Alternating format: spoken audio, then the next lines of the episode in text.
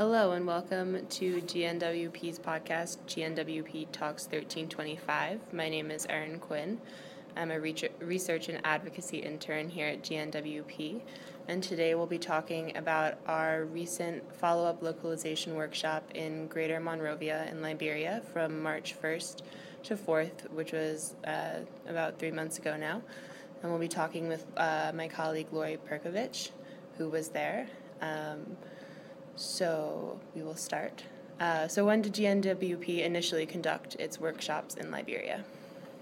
Um, originally, GNWP did the first set of localization workshops in 2014. Okay, and why then, if it was two years ago, was there such a large gap in time between those first initial workshops and these follow up ones? Um, the Ebola outbreak happened in March 2014, which was a couple months after we originally did the workshops. And unfortunately, um, the outbreak had a significant impact on Liberia and its infrastructure, its programming, and um, the economy. And they weren't really cleared um, by the World Health Organization until January 2016. So we went as soon as we could. Yes, and you went two months after, so that's great. Um, so who did we work with on the ground in Liberia? Um, we worked with some of our GNWP members, um, which were all part of the Women's NGO Secretariat of Liberia, otherwise known as WONGOSOL, and we were supported by Folke Bernadotte Academy of Sweden. Great. And so, what was the focus of these follow up workshops? So, for this set of workshops, they were four days. They were broken up into two phases. Um, the first two days were a write shop with superintendents from Bong and Grand Bassa counties. Um, both both of these groups attended the original set of workshops where they created local action plans and they went through the localization um, sessions.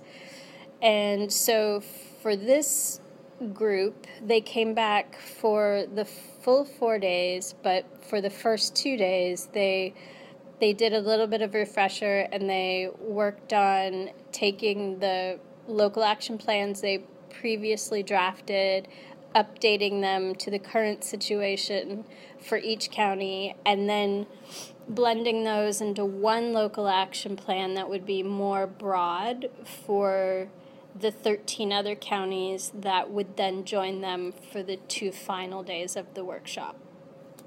For the two final days, um, there was still a bit of a write shop um, only it really sort of happened at night. The superintendents and development superintendents were given homework after their sessions, um, and and so they took the general local action plan, um, and or as they call it, their county action plan, so CLAPS. Um, so they took those and adapted them for their individual counties. Um, different provisions that would be most specific to their own set of circumstances. Wow, that's a lot that happened there. Yes. Um, so these county, county local action plans or CLAPs, what type of issues did they, they address? So they address the basic pillars that you find in 1325 and 1820. So they talk about women, peace, and security.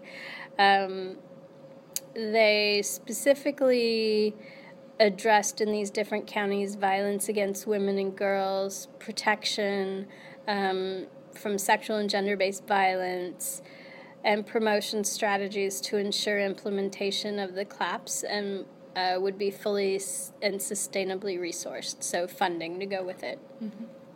So, some of the other areas that they addressed would be women and girls' access to education political participation, women's economic empowerment, including access to land, um, and teenage pregnancy. The CLAPs are also expected to integrate aspects of emergency preparedness and prevention of epidemics such as Ebola. Wow, great. So, thank you for discussing with us um, our trip to Liberia. Keep tuned in for GNWP's next podcast, which will be about Sierra Leone.